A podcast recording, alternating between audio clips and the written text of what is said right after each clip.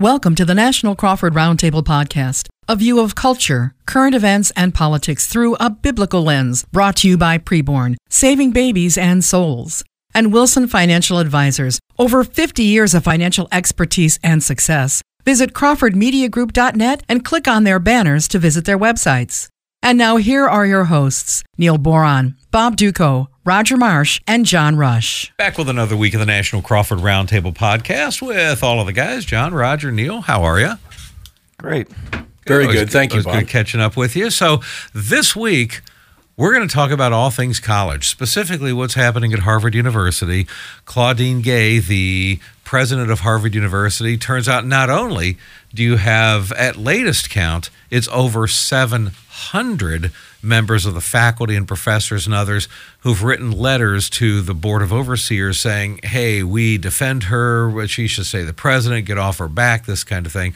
And now the Board of Overseers saying, we, we trust her, we're keeping her, we trust in her leadership, they say, and also that she's the right one to heal what's going on. It's like, are you kidding me? She's the one who inflicted this damage in the first place. But this is Harvard University. So for before we go around the table, just to kind of catch everybody up and, and give you some some basic background on this.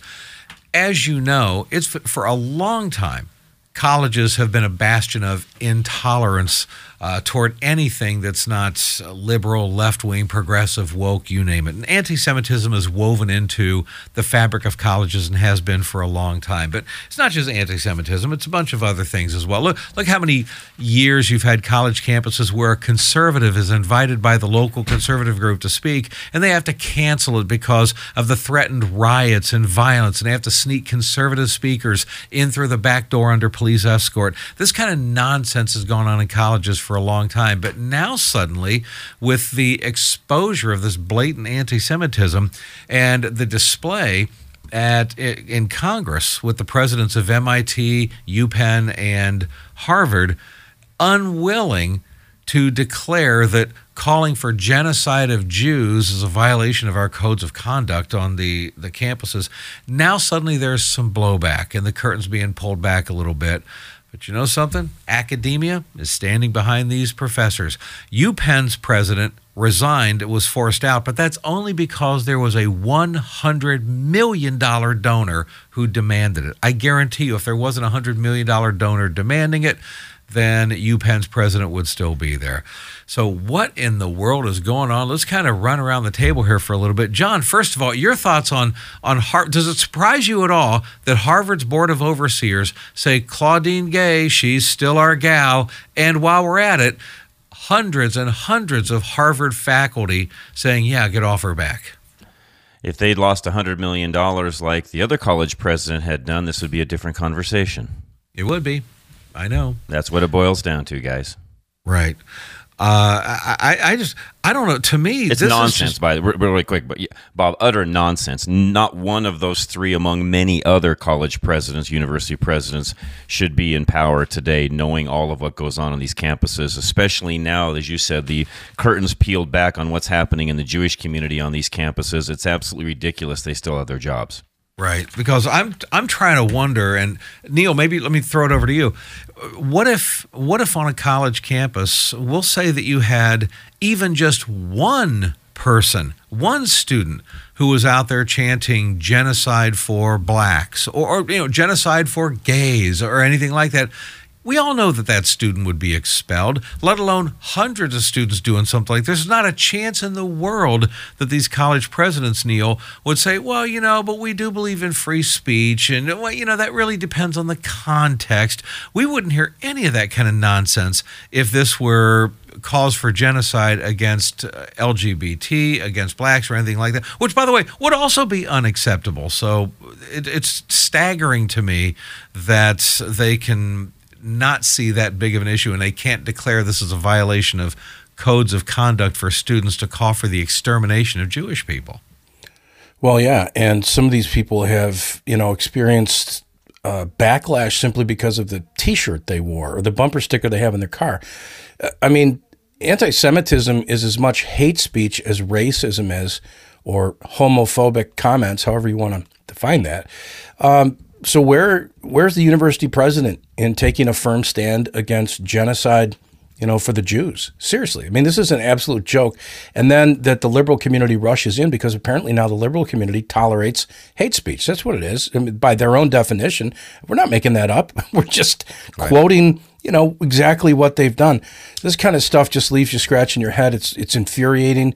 And thank God for that hundred million dollar donor that was able to hold UPenn's Amen. president's feet to the fire. Right? I mean, Amen. Money Amen. talks. There you go. Right, I know. My wife but, and I were, t- were, talking about that last night, guys. I mean, you know what? Don't know who that person is, um, but you know what? Um, give them credit. Give them credit. Yeah, it's well, a guy. I can't remember what the guy's name is, but he runs a uh, obviously a big bazillion dollar uh, collection of businesses or something. But he, uh, he, he, he it is an individual, and I just can't recall off the top of my head what the name of the guy was, but his donation was actually a donation going back to 2017. What he did was he gave Harvard University shares of his company, and the value of those shares right mm-hmm. now are $100 million. And, but that's something that it's not officially given to them. It's just basically he can take it back anytime he wants to. And so he's saying, I'm taking it back, and you don't get it back unless and until she's gone. And so that's good for him. That's you know, and I, you're right, good for him. Yeah. But Harvard, Harvard, there's an estimate now that they've lost about a billion dollars in donations, and that doesn't seem to. That doesn't. so, so the question for, for both of you guys is is what you know, and I know it's probably going to be different for each university, but where's that threshold to where they start feeling enough pain financially where they've got to rethink what they're doing? Yeah, I don't know. I, I really don't. I mean, know. isn't that really the question when it all comes down to it? Well, yeah. it, it ought to be one dollar when you think thank about you. stuff that's agree. Evil. Yes, agree. Totally agree. I just uh, Googled. I don't know if it's accurate, but it says that the Harvard endowment right now is at fifty three point two billion dollars. So that's they lost one fifty third of you know uh, in, in, in that type of a situation, you know, it's really not that big of a hit for Harvard, and maybe they're willing to absorb it. But the bottom line is these universities want money, and money does talk. So I say keep the pressure on. And you got to believe that Harvard has enough uh, graduates who've been successful in business and law and medicine that there are many other $100 million donors out there at places like Harvard and MIT that can keep the pressure on if they have the backbone to do it. Well, you know, and, and along those lines, and this was a question I wanted to throw at you guys this morning. Anyways, at what point do a lot of the you know hedge funds and so on that also put you know they actually manage these funds for a lot of these different universities at what point do they say go find somebody else to manage your funds or will they? Yeah. No who knows I, I don't even I don't even know. But I, know I guess it's probably a podcast in and of itself. But well, that's true. But Roger, let me ask you. Of course, Roger Marsh, uh, Bottom Line People's Republic of California. Uh, are, are, should we really be surprised? This is what this is so strange to me that people are clutching their pearls and acting shocked about what's going on on these college campuses and with Harvard University. I'm like, wait a minute here. Uh, they, those of us on the right have been talking about the intolerance and anti Semitism and, and, hatred and bigotry in college campuses for decades. The anti Jewish hate isn't anything new on college campuses. Anti conservative hate certainly isn't new. How many conservative speakers have had to be ushered by police through a back door for their safety? Right. Okay. Black Lives Matter embracing and the violence and everything else. So, and the intolerance toward anything even remotely off of the woke plantation. So I, I, I just don't know why people are acting all surprised. What is it about this one, Roger, this particular anti-Semitism exposure that's now suddenly causing some independents and even some liberals to go, "Whoa, wait a minute here." Yeah, well, I think what, what John uh, mentioned is, uh, is is a paramount importance. There's money attached. I mean, the fact that they're losing donations. I mean, when you get right down to it, no one had a problem with Riley Gaines being chased into a building uh, for her trans remarks. You know, right. talking about women being women, and having trans activists chasing her in, pounding on her, literally causing her physical harm, having to hide for three hours in a locked door to keep the act- activists who were trying to protect themselves you know, from around her, her flight. I mean, completely rerouted her whole life. And the left had no problem with that. I mean, here in the People's Republic, we have the University of California at San Francisco that actually has a medical degree where they teach abortionists how to perform abortions. I mean, you can get a college credit for that. So that's how far out of line the left is with American values. But all of a sudden, now you hit their pocketbook You know, remember this is Harvard, the same school where you know, quite frankly, if, if you misgender somebody, you can be expelled. But then if you you know come up with this kind of anti-Semitism type of thing, well, as long as it doesn't hurt our bottom line, yeah, go. I mean, it's free speech. That's what we're talking about. I th- quite frankly, I mean, not to sound crass, but I think it really just stems with to the money. I mean, you look at Penn, okay. University of Pennsylvania, they know they know a thing or two about money. I'm like, aren't they attached? To, what's that library? Uh, who's that guy? I think. oh yeah, White House now. So, some yeah. some Biden Penn Center yeah, something, something like that. that. I mean, yeah. if any if, if anyone knows, I mean, they had a hundred million dollars maybe in legitimate funding, except for the ones coming from China and everywhere else it's coming from. I mean, come on, it's just it's yeah. it, it, really it's just money, and, and and it's sad to say, but the people who are clutching their pearls are probably clutching their purses more. Okay, now let me. I want to ask you about that, okay? Because, and I'm going to play devil's advocate on the money issue here. I, I agree with you guys that usually in most things you can just follow the money, but let me throw a little bit of a monkey wrench in that, and I'll do that in just a moment. As you listen to this podcast, folks, we want to remind you that we desperately need you, if you haven't already, to save some babies' lives through preborn. And you hear us talk about preborn on this show. Remember, preborn is the main pro life group that shows ultrasound images of unborn babies to expectant moms in pro life centers all across the country. And when a mom sees a picture of her baby, she chooses life almost all the time. Okay, so she usually ends up accepting the Lord too. So, what it falls upon us to do is to pay for as many ultrasound images as possible. $28 is the average ultrasound expense to stop one abortion, to save one baby's life. We're asking you to pray about a number. Take $28 times fill in the blank, whatever that number is. Is it 10 babies, 50 babies, 100 babies, whatever it is? That would be your one time gift to preborn and your forever legacy of the amount of babies' lives that you saved. But we also have an anonymous donor who's willing to match dollar for dollar everything our listeners give from now through Christmas. So, you know what that means? It's $28 saving two babies' lives. What number will you come up with? Here's how you give go right now to CrawfordMediaGroup.net. That's CrawfordMediaGroup.net. Click on preborn. You can give right there. And can I just say, we need some of you that are heavy hitters out there. Maybe you run a business or God's blessed you financially.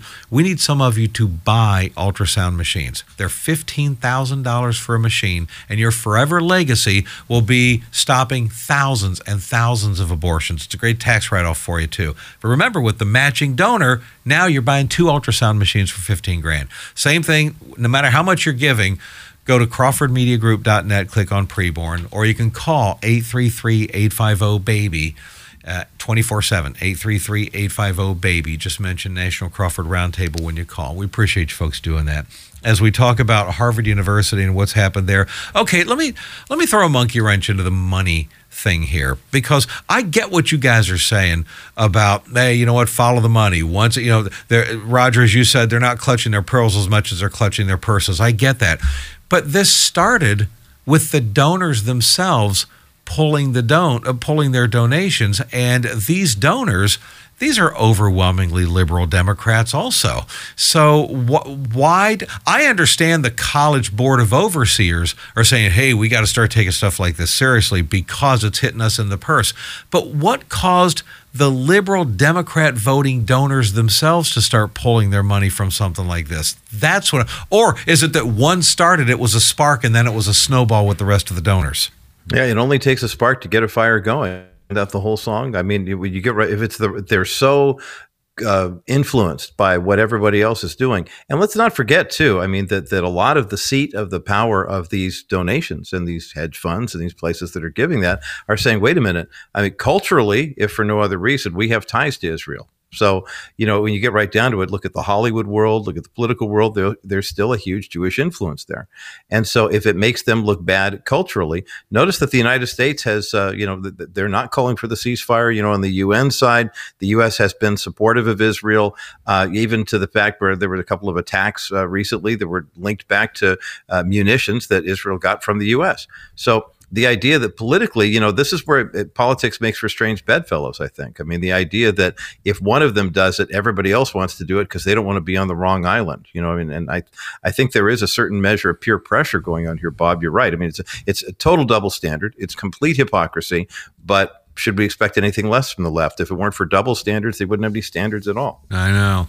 I guess I'm just, Neil, I guess I'm just not surprised by any of this because, as I said before, conservatives have been talking about college campuses for a long time. College campuses have already been bastions of hatred and intolerance and bigotry and anti Semitism and certainly anti conservatism. Uh, this is what they've been doing for a long time. This is how they've been scrambling the brains of our kids for a long time. And I guess I, I'm I'm just scratching my head trying to figure out why did this suddenly become a, a bridge too far uh, for even a lot of people in the media right now. Are they really getting an epiphany that hey, there's a problem in our college campuses, or are they just kind of well, all right, politically this is blowing up in our face. I guess we better sound like civilized people and condemn it. I mean, this is way out in left field, but I think you know how Biden is polling right now plays into this, which somebody might say yeah. I'm out of my mind for trying to trying to point that out. But I think that there's like a day of reckoning that comes when people start reading the polls and reading public opinion and beginning to feel what you know what they can sense from what is hanging in the air. And I, I kind of think right now they have gone a bit too far. And, and maybe this is uh, the epiphany that we've been waiting for for people in the mushy middle. Like, are Americans paying attention to what's going on here? Because the sheet's been pulled back the cover is off, and now we can see what is actually happening on college campuses. Before, I think some people said, "Oh, that's just crazy conservatives saying that you know that there's danger with this woke agenda and critical race theory and the Black Lives Matter ideology. All these things are just you know they're fads. It's just kids being kids. Blah blah blah." No, there's like indoctrination going on here. this is um, this is the entire indoctrination of a culture, and it's happening in distinct and planned ways on college campuses. This is exactly what they want people to be and do and know. And when somebody's willing to call them out, God bless Elise Stefanik for asking a tough question and then holding her ground. Um, all of a sudden, what these people really believe is on display, and I think that's good for America. I, hopefully, because it's it's a revelation of the truth, and ultimately, right. truth prevails. So I'm hopeful that this can lead to real change. You know, John, I'm curious to get your take on the plagiarism thing here as well, because I don't know if you guys have seen some of the side by side stuff that the Washington Free Beacon researched here, but uh, she clearly engaged in plagiarism in her dissertations, in her writings, in some of her peer review publications, taking from taking from books, taking from even other Harvard scholars, and we're talking about entire paragraphs where two or three or four words were changed and that was it. But for the most part, copied and pasted. Any student at Harvard University would fail for something like this. And, now I'm just trying to have, I'm trying to figure out what happens in the future when any professor says to a student, No, I'm rejecting this paper because this is plagiarized or whatever you point to the president of the university and say, well, no, the board of overseers redefined plagiarism. They're saying that's not plagiarism, which he right. engaged in. And I'm like, how do you, in this post truth world, how do you redefine plagiarism? I'm thinking copy and pa- copying and pasting entire paragraphs from somebody else's paper to Pretty somebody else's work. And, oh, and by the way, the board of overseers said that they are now adding the quotations and adding the citations to these things that are fixing her papers several years later. And it's like, okay, well, no harm done. Oh my goodness, what what are students supposed to do now when they get busted plagiarizing? Well, and I'll I'll say it. I'll be the first one to say this because you guys know me. I don't beat around the bush. If I know where you're were, going. If she I know where black, you're going, this would yep. be happening. If this were a white man, you can forget it. You're absolutely right. He would be gone. Yep. Uh, by the way, including the comments, you know, the, her her testimony in front of Congress and so on. Right. If she were anything other than what she is, she'd be gone. I know. You know what? I think you're absolutely that, right. And that in of itself. In fact, if I were a black man, I'm not. I'm a white man, and I'm proud. By the way, I keep always saying this. You know, God made me this way. I can't change it. I'm not going to apologize for the way God made me. Uh, I'm very happy that you know that, that He's given me and blessed me with the life that I have. And and by the way, I think every single person, no matter what their skin color is, should feel exactly the same way. God made you that way. He created you. He knit you in the womb. Be proud of who you are. But the bottom line is, if this was anybody outside of this individual, they wouldn't be there any longer. And that in and of itself should be offensive to other black individuals. I know it really should be. And Roger, let me ask you about and, and really quick, guys. By the way, I know some black individuals that would that would agree with me and say exactly the same thing. Absolutely. And so, Roger, I want to throw it over to you. And, and, and before you comment on that, if you could, just kind of remind us as well as we're getting coming to the end of the year, people really need to be smart and shrewd with their investing. And, and thankfully, we've got Dennis Wilson helping our listeners do that. Boy, that's for sure. I mean, you can you can rest assured that uh, Dennis Wilson's not going to lead you into investing in an Ivy League school. There's no question about that. But when it comes to being a good stewardship with the resources that God has given to each of us, I love the fact that Dennis is a part of what we do here at National Crawford Roundtable. He's a huge supporter of Christian broadcasting but he's also a big supporter of the ministries that make this all happen as well. And when you in, make an investment with Wilson Financial, he's got eternity in mind as well as your you know returns here. So if you're looking at the stock market and it's going kind of crazy, and you're saying, gosh, what do I do with the funds that God has entrusted to me? I want to put them in a safe, secure uh, environment that's going to actually generate some revenue.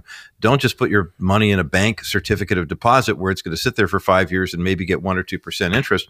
Use a Dennis Wilson CD alternative that's going to give you a way better return than that, but it's also going to have long term care benefits and an, an, additional death benefit beyond what you would get from a regular life insurance policy. Um, can't stress enough how important in these strategic times it is to have it like a, a resource like Wilson Financial on your side. And when you click on the Wilson Financial Advisors banner at crawfordmediagroup.net, you can get the ball rolling because Dennis can work with anyone, anywhere in the United States. And I'm, I'm grateful he does that. Boy, he's snickering right now, Bob, at uh, what's happening with Harvard and Penn and everything like that, because that's a big old I told you so. There's a lot of people who've made a lot of money doing those types of things, but they love burying their money in these places where everything is woke, everything's got a, you know, a certain agenda. And the idea that, you know, to John's point, plagiarism and this, that, and the other thing.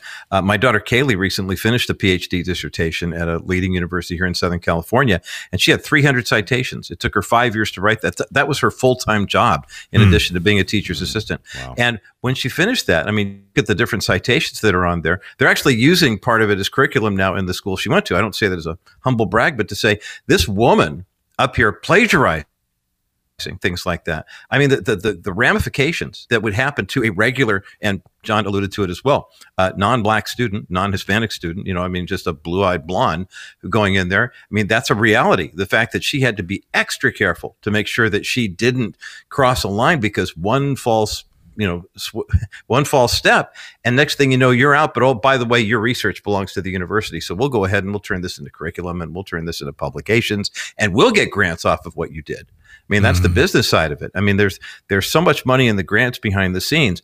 The idea that the president of the university has been plagiarizing and they're just going to go back and say, "Whoops, my bad." I mean, that's that's Let's insane. go ahead and add the citations, attributions yes. and yes. and quotation marks now. We'll just yeah. do it now and then we're retroactively suddenly that fixes everything. No, gee, that's like robbing a bank, and that you know DB Cooper finally gets busted and caught. okay, well I'll give the money back. Okay, well then yeah. no harm, no foul. No, Never you robbed right. the bank. You mm-hmm. committed the crime. Right. Okay, uh, it's like oh, you know, Neil. If you think about it, all three of us as ta- all four of us as talk show hosts, we uh, we also we have to pay attention to things like citation and attribution and such, and we've all done this. We know what it's like when we're when we're ad libbing on the air, and then we go and quote somebody we common sense okay? We say okay here's what so and so said in this article quote and then you read it and then you finish it with unquote and so the audience knows when you're operating off your own brain and when you're operating off of somebody else's. This is just this and we're not academics okay? We're right. we're talk show hosts. Yeah, uh, we're, we're, not getting somebody, a degree for what we do guys. Right exactly and we're not judging other people and grading other people based on their own independent thought either okay, like uh, the Harvard president does. But I, I got to tell you, Neil, I don't know if you know who Carol Swain is. Carol Swain wrote a, wrote a book. She's an African American academic. She's a scholar, retired Vander, Vanderbilt University professor. She wrote a book, Black Faces, Black Interests, and she happens to be one of the people, Neil, that was plagiarized entire paragraphs of her book, copied and pasted into the dissertations written by Claudine Gay. And this woman speaking out, Carol Swain, she's also an African American and a scholar. And she says, I don't appreciate that. She ought to step down. I worked hard to come up with the stuff that I put in my book, and I don't appreciate somebody else copying and pasting it. Uh, does she get any justice? Doesn't sound like it. Well, I don't know what President Gay thought she would gain by plagiarizing. I mean, isn't good research It's about laziness. It of course it, it all it is is laziness because good research includes quoting uh, other research studies, whether they prove or disprove your theory. they help you make the case for whatever it is you're trying to prove. I don't know why she would run away from that, uh, and whether it was just an attempt uh, an attempt to be you know self-aggrandizing or something. But uh, absolutely, she should be held to account, and if for no other reason, because that's exactly what these universities are supposed to stand for. Uh, and we all wrote research papers somewhere along the line, and we were required to do this. So it's not that hard. It just takes a little extra time. We did it on typewriters with World Book encyclopedias as our references. And, Exactly. And, and whiteout. Whiteout, yes. yeah, we didn't have right. We didn't have copy and paste. Okay, We guys I, I grew up at a time where my, my mom when we were younger one of the ways she made money was she was very good at shorthand and she used to take because we were in a college town university of colorado and she was one of those individuals that would take all of those papers and those dissertations and so on and she was the typist for a lot of those mm. individual students. Mm-hmm. So i can remember sitting around watching my mom literally you know type all those things out and wondering how, I mean, how in the world do you even gather that much information to put all of that into a handwritten Right. note that you then give to my mom and have her type it out for you? I know it's, it's it's crazy. Look, in the second half, we're going to expand this discussion to colleges in general. Is it really worth it for Christian parents to send their kids to college? Uh, we're going to have that discussion and debate in the second half of this podcast. In the meantime, you know, we're coming up on Christmas, and I just want to ask you folks if you have not yet given to preborn, would you do that now? We're asking our audience to pay in a one-time gift to preborn, pay for ultrasounds to save babies' lives. Preborn shows these ultrasounds in pro life centers across the country. The moms choose life. They don't go to Planned Parenthood. They usually end up accepting the Lord too. How many babies' lives will you save? $28 is the average cost to stop one abortion through ultrasounds. Take $28 times fill in the blank, whatever that number is that maybe God's laid on your heart, and that's your one time gift. But remember, we have an anonymous donor who's matching dollar for dollar everything you give. So now $28 saves two babies' lives. How many babies' lives will you save? And also, we need some heavy hitters out there to buy some ultrasound machines. $15,000 buys one ultrasound machine. Your legacy forever will be saving thousands of babies' lives. Nice tax write off maybe for you and your business at the end of the year. And with the anonymous donor, that's now two ultrasound images, two ultrasound machines that your 15 grand is buying. So whether it's 28 times whatever it is or the 15 grand, we need you to go to crawfordmediagroup.net, click on preborn, give there, and also you can call 833-850-BABY. They answer the phones 24/7, 833-850-BABY. Just mention National Crawford Roundtable when you call. We appreciate you folks listening. Uh, you can watch video of us at myhopenow.com. Follow My Hope Now wherever you follow your social media, and we're going to dive into the second half discussion of this next. This has been a Crawford Media Group production. Continuing the second half of the National Crawford Roundtable podcast with all of the guys. Neil Boron, Neil Boron Live out of Buffalo, New York, John Rush, Rush to Reason out of Denver, Colorado, Roger Marsh, the bottom line for the People's Republic of California, myself, Bob Dutko, the Bob Dutko Show out of Detroit. First half of the podcast, we talked about Claudine Gay, the president of Harvard University, all the craziness going on there, her plagiarism, her anti Semitism and what in the world's going on with these colleges. In this second half, we want to dive into a broader discussion of going to college in the first place. Now, uh, let me just say, guys, I the last thing I want to do is act all judgmental and, and high and mighty about people that sent their kids to college, okay? But I'm just going to speak for me and our household. None of my boys have gone to college. I've got six boys, and frankly, I've actually discouraged them from going to college unless there's a particular thing that they want to, if they want to be a doctor, if they want to be specifically, you know, an engineer or a lawyer or something like that, okay, fine. There's specific degrees that you need. But to go to college for the experience and kind of meander your way through college and figure out what you want to do for your life, no, it's not worth it to me. And the reason it's not is because these colleges just scramble the brains of our kids with ungodly worldviews. And you look at the the polls and statistics of kids that are raised in Christian homes. Uh, you, you look in the churches and they're 14, 15 years old in the youth groups, but then walk out into the sanctuary and see how many 19 year olds you see in the sanctuaries of churches. Relatively, Very, very few. And uh, most of the polls and statistics show that between 70% and 90% of kids who are raised in Christian homes end up walking away from the Lord. And those numbers are the highest for kids who go to college. So, uh, frankly, I don't want my boys to go into a college and run the risk of having their worldview altered to believe that the Bible is not true, Jesus Christ is not Lord, become a leftist Marxist, a woke liberal Democrat, and and develop the kind of product and fruit that's being produced in these colleges. It's just not worth it to me, even if it means they may be able to make. Uh, they may be able to make $100,000 a year more than they could have.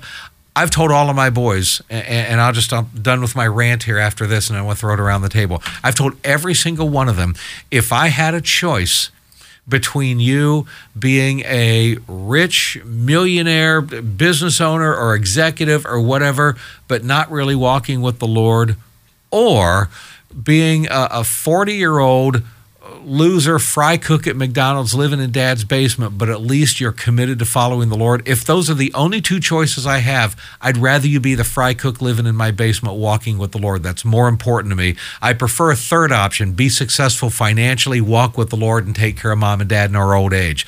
But if those are the two only I have to choose from, it's more important to me to protect your walk with the Lord. And so that's why, to me, guys, I got to be honest with you. I just, I, I, see college as a minefield that's just flat out not worth it. Now, that's my attitude, and I know not everybody's going to agree with me, but let's kind of go around the table and get everybody's take on this. Is college really worth it these days, especially when you spend the amount of money that you do in student loan debt until Uncle Joe pays it off? Roger, what's your take on this? Well, it's interesting because having uh, three biological kids, and of course, Lisa and I have blended family, so she's got three uh, kids of her own. Uh, one of her children went to college. All three of mine did. And the reason mine did was because they all got into education. They wanted to be teachers. My oldest daughter is a sure. middle school band teacher in a public school. My youngest son just got a job as the band director at his alma mater, which is kind of fun. And then the aforementioned younger daughter who finished up a PhD and is doing a postdoctoral fellowship, but she's not working in academia. And they would all say the same thing, Bob. We totally agree with you. College isn't worth it unless it's worth it. I mean, if it's a career path, there was a time, you know, when we were coming up, Mm-hmm. I think we have one college degree between the four of us here.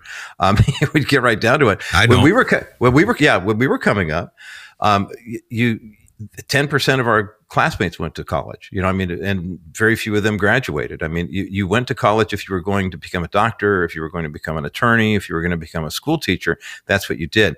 And then somewhere in the 1980s, they were able to sell baby boomers who were yuppies at that time, who all you know traded in their hippie stuff for minivans and uh, homes in the suburbs.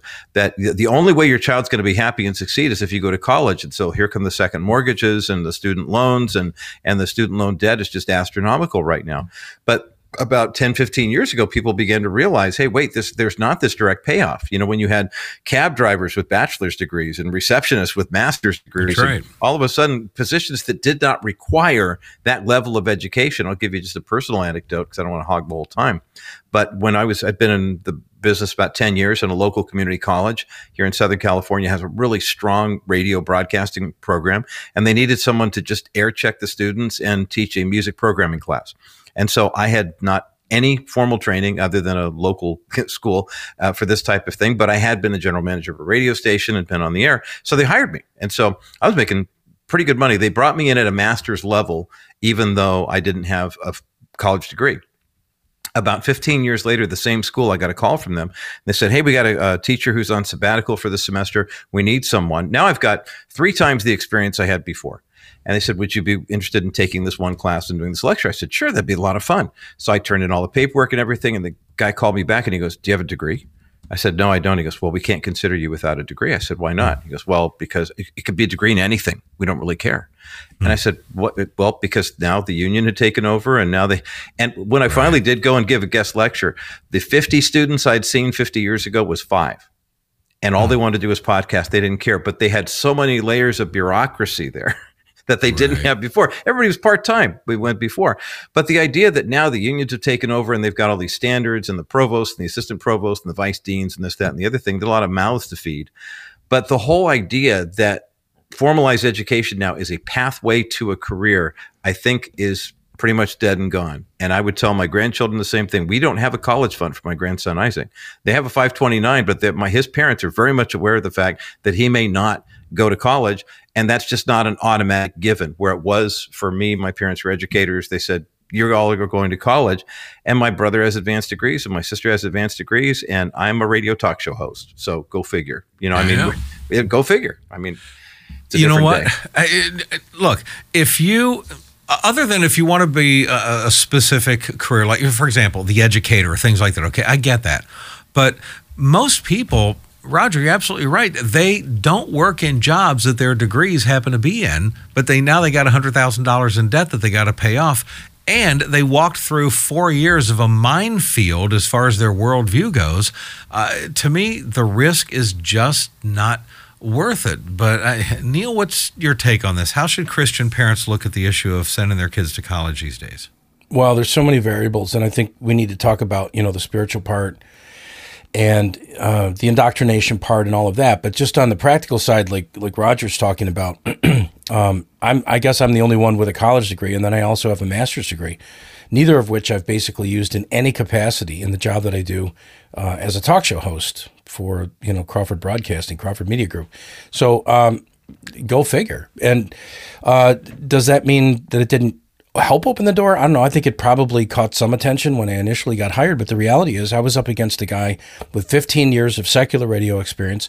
I had uh, four or five years of part-time Christian radio experience, and then I worked two years in sales for Continental Broadcasting, which was Pat Robertson's group in. Um, it was the, the, secular subsidiary of CBN, you know, the 700 Club mm-hmm. and all mm-hmm. that. So I worked for WXRI in Portsmouth, Virginia for two years in sales, but I was also doing overnights um, on the station. So I, I, don't know. And then I got out on, and I, I got a job as a uh, working as a development director for a not for profit. And that's actually what opened the door for me because when WDCX said, Hey, you've got some radio background, would you consider applying here? I did. Um, and in the end, Mr. Crawford, who gave the final word to go ahead and hire me, said, Well, this one guy has 15 years' experience. Obviously, his demo tape sounds better. He's got more experience in radio. Tell me about this kid over here. Well, you know, he's been a development director, blah, blah, blah, and he's worked part time in radio.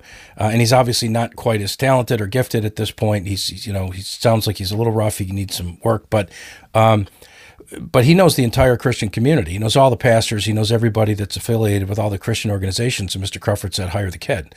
And so it really had nothing to do with my degree at all. And I would mm-hmm. argue, I mean, my, uh, my daughter has a master's in social work.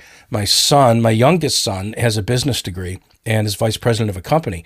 My middle son is my producer. He didn't go to college, but he said, you know, while the rest of you go to college and, and uh, rack up loans, I'm going to be saving my money. And he did and right out of right out of the box uh, got married and bought a four unit apartment building and was turning a profit on that um, you know early on in his marriage living in one of the units and still turning a profit from the other three saved up more money bought a two unit now lives in the two unit. He, so he's got four i'm sorry five other units that are turning a profit. Mm-hmm. and he's financially secure. I mean, he's not a millionaire but my point is he's done a lot more with what was entrusted to him than I ever did. I took my you know talent sure. buried it in the ground. Uh, he's he's put his to work for him, and he's got a business mind, and yet he doesn't have a college education. But he's very intuitive, very smart, and um, he not only works as my producer, he's got his own radio show, and he's been allowed to do sales, and he sold out his radio show. Uh, wow. so, I mean, some. Yeah, uh, so, uh, does any of this really, in the end, matter? I mean, this is anecdotal, I understand, but I, I really think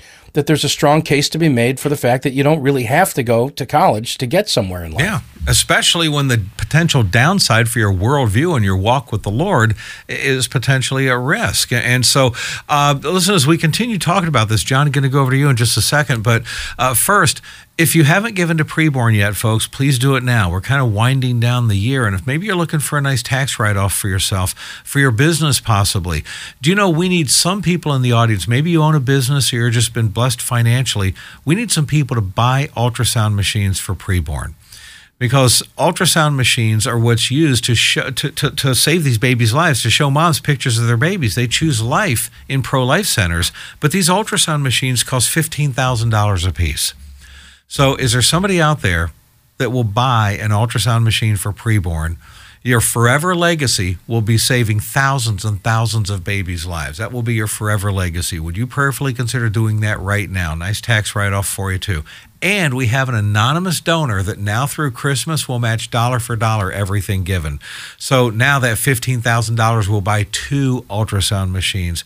Think about for the rest of your life the amount of abortions that you get to realize that you, your company, your family stopped. So will somebody do that? Now, for the rest of you, uh, $28 stops one abortion through ultrasound images. So, how many babies' lives will you save? Take $28 times fill in the blank, whatever that number is, but multiply it times two with the anonymous donor. So, either side of this giving, we need you to go right now to CrawfordMediaGroup.net. CrawfordMediaGroup.net. Click on preborn, give right there. And if you want to talk to a real life person on the phone, they answer 24 7. Call right now, 833 850 BABY. 833-850-BABY. Just mention National Crawford Roundtable when you call. We appreciate you folks doing that. As we talk about college and whether it's worth it or not. You know, John, I was thinking as, as I was listening to uh, as I was listening to Neil talk, it was reminding me, and I think you as a business owner will probably appreciate this. You know, I've never had a day of college in my life, not even a day. Uh, but every company that I've ever gone to, I kind of told myself, well, I'm going to work harder than everybody else. I'm going to apply yep. myself, and I'm going to work my way up in the company. I, I before I got into radio, I, I, was national press secretary for Christian Coalition for Pat Robertson. But it's because I took the initiative to call them in Washington, D.C. and say, I notice you guys don't have a Michigan chapter. Are you interested in talking to me about setting up and organizing one? So they flew me out to Washington, met with me. Pat Robertson spent a few hours with me interviewing me, was so impressed. Was like, I want you to be the national spokesman for our company. I, I didn't have a college degree to go in. And by the way, John, getting into radio, that was like uh, somebody tried to talk me into radio, a radio host, and I was like, I don't know. You know, there's Specs Howard, so everybody has to go to get a radio and broadcasting degree. Right. It's like, no, nah, I'm going to find a local brokered station, small brokered station. Uh, I'll pay them hundred dollars an hour to go on the air and test my and, and teach myself how to do radio.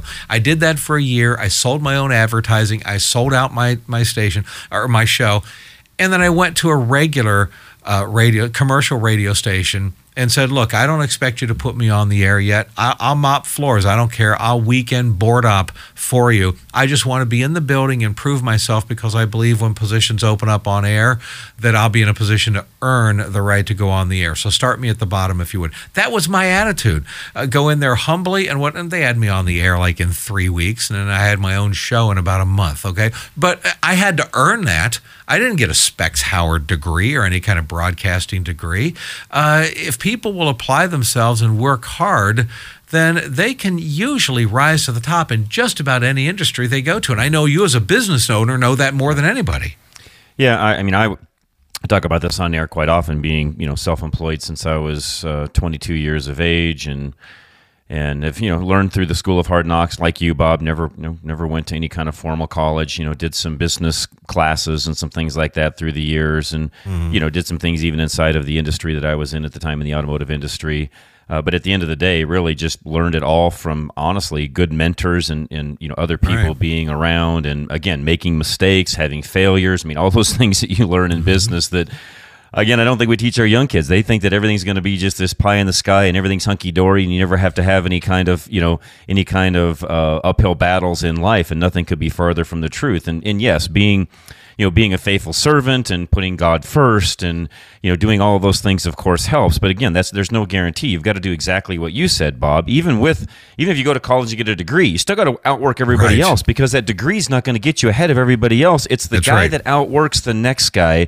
that's always going to succeed. It's one of those things I taught my kids and some went to college some didn't. They're all very successful today. They've held jobs even through deep recessions and so on and I think it's because of that work ethic that's been instilled in each one of them and so yeah, I would tell any young person today number one, you don't need college to succeed. I, Bob, you are living proof that you don't have to. In fact, I will tell you right now that in some cases, I think it's a huge hindrance. The amount of money that it takes and the time that you're wasting. I'm literally going to say that wasting, spending that time in college, unless you're going to be, you know, some sort of a medical doctor, neurosurgeon, something along those like those lines and we need those people and there's some calling on some folks life to do that that's a whole different situation. But outside of that guys honestly you can learn the majority That's of what you need to by just absorbing and being around the people that are the experts in that field. There's an old saying study something an hour a day for a year and you'll be an expert in it. This That's isn't that difficult. You just have to learn how to outwork the next guy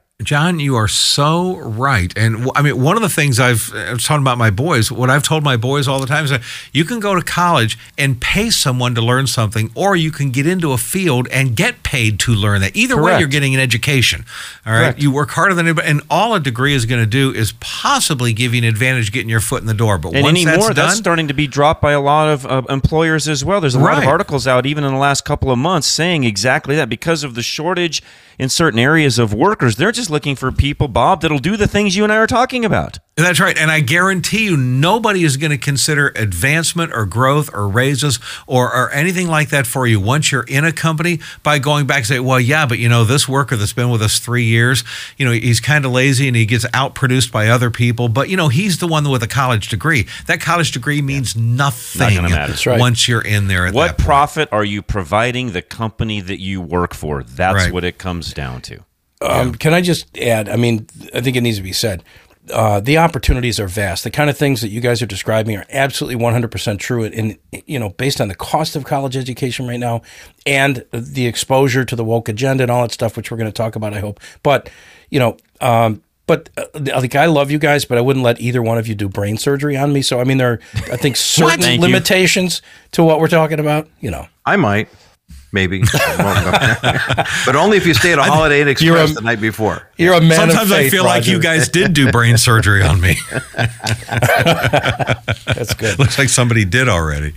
You know, Yeah, Neil. you were talking about the cost benefit, but also the Yeah. value that's added to. You know, John, you were talking about profitability, and then there's the, the the the intangibles. And I think each of you have been sharing the fact that in your jobs, in your careers, in your professions, you've been able to add, value to the companies that you work for, in addition to just you know profitability. Whether it's the personality that you bring, or you know that that can do attitude, the the learning styles. You know, when you think about, I I, I shudder to think of what young men are going through right now, knowing that the public education system from preschool on has been so geared toward uh, feminine styles of learning. You know, a classic feminist uh, mantra, you know, which is, well, girls aren't doing as well in STEM and this, that, and the other thing. So we have to change all the rules and make it more comfortable for them.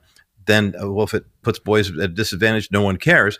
And then they all get to high school and college, and you find out that the interest in STEM among women isn't any better than it was 20 years ago. I mean, it's, it's Mhm. exposing them to it is one thing, but saying, look, if the the whole idea of parenting, isn't it, is to find out what your how your kids are wired and then help them to be the best them they can. I mean, you know, the the, the whole thriving and fruitfulness. We can't. None of my kids were going to be professional athletes. It would have been silly for me to spend time investing hour and after hour after hour into that. Lisa's daughter Taylor played Division One college tennis and now runs a tennis academy. So it did make Right. sense for her to pour hours and hours Oh, into that. And she benefited from college until she didn't. I mean, she went, she played four years, had a medical issue, had to stop playing, and then never finished her degree. But she's thriving, Mhm. you know, in her in her world right now. So the college education experience can be beneficial. The college graduation experience doesn't always have the payoff. Yeah, and, and this is where we just you need to get sound judgment, sound advice. And by the way, on, on a side note, if I could say, Roger Wilson, we talk about Roger Wilson, uh, Roger, we talk about Dennis Wilson a lot, obviously, and and one of the things that we do, part of part of being educated, part of being wise, is being wise with your money. And I'm thinking, especially coming on the end of the year, Oh, uh, yeah. there's a lot of wisdom that Dennis Wilson can supply to our listeners. Sure. As you're coming up on December 31st and thinking about charitable contributions, for example, and of course, Dennis would say, make a healthy donation to preborn. He has. He's a big supporter. He's purchased a couple of ultrasound machines for preborn because he believes in that ministry.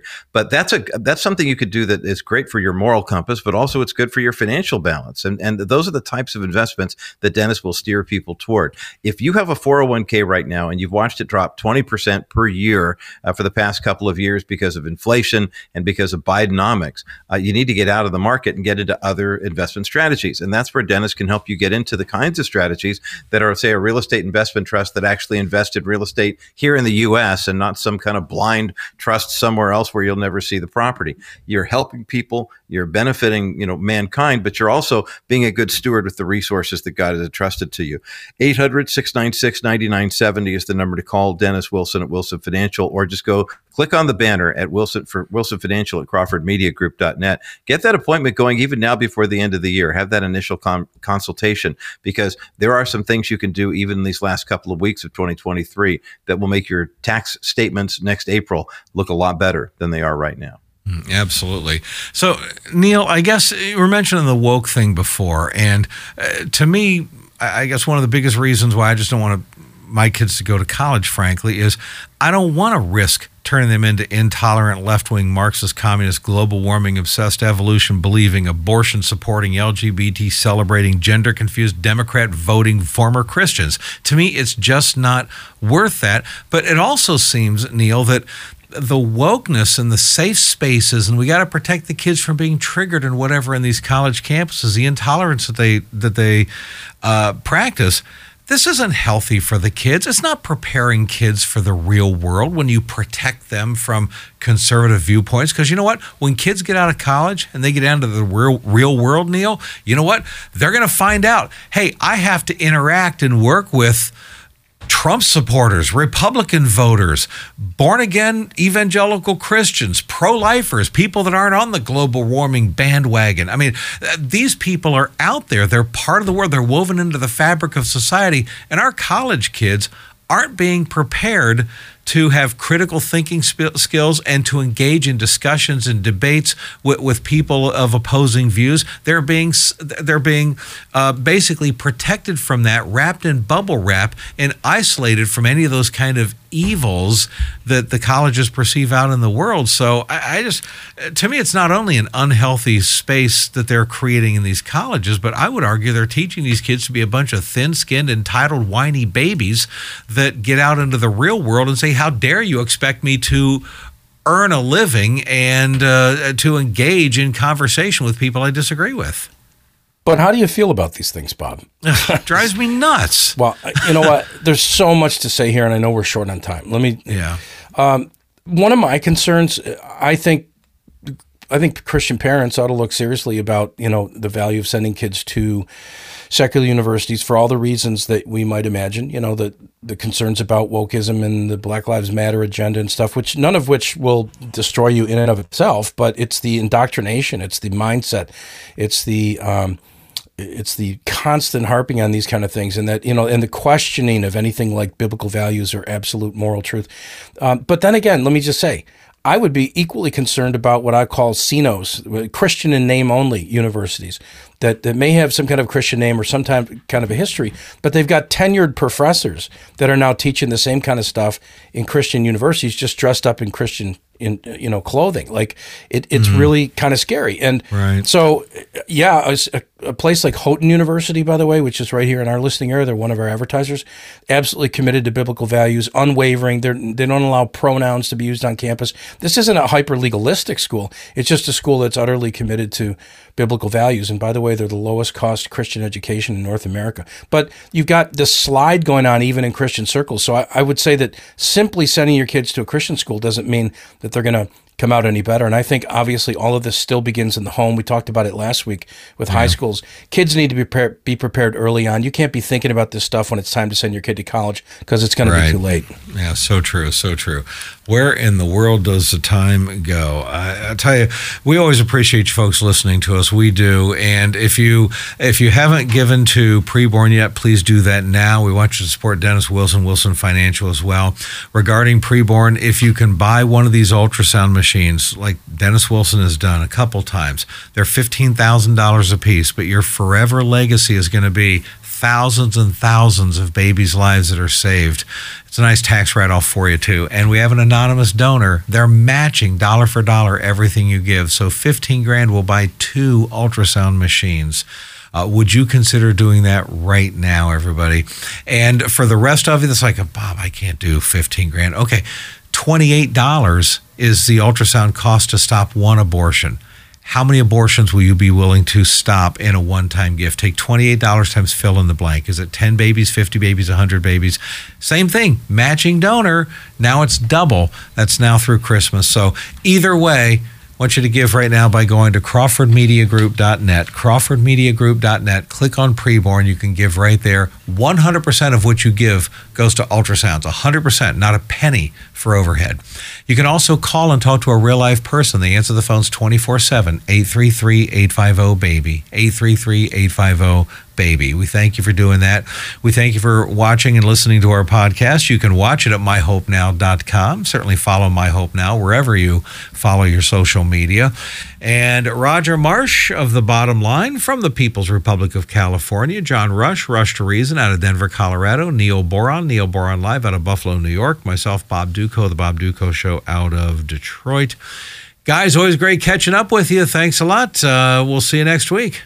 To have a great Thanks, week. Ron. Always, Go Bob. get it. You bet. Thanks for listening, everybody. God bless. You've been listening to the National Crawford Roundtable podcast, a view of today's culture through a biblical lens, brought to you by Preborn, saving babies and souls. Join us in the fight to save babies from abortion. Your gift provides a free ultrasound for a mother in need. 80% of the time, she will choose life. Visit CrawfordMediaGroup.net and click on the Preborn logo to donate to Save Babies Now. And Wilson Financial Advisors, over 50 years of financial expertise and success helping you build confidence in your financial future. Visit CrawfordMediaGroup.net and click on the Wilson Financial Services logo to learn more. You can download this podcast from Apple Podcasts, Stitcher, and more, from your local Crawford Media Group station or at CrawfordMediaGroup.net. And you can watch video of the podcast at MyHopeNow.com. Be sure to follow My Hope Now wherever you follow social media. And please give this podcast a five star rating on your Apple app. Look for the notification on your app for when the next weekly edition of the National Crawford Roundtable podcast is ready for you to download. This is a Crawford Media Group production.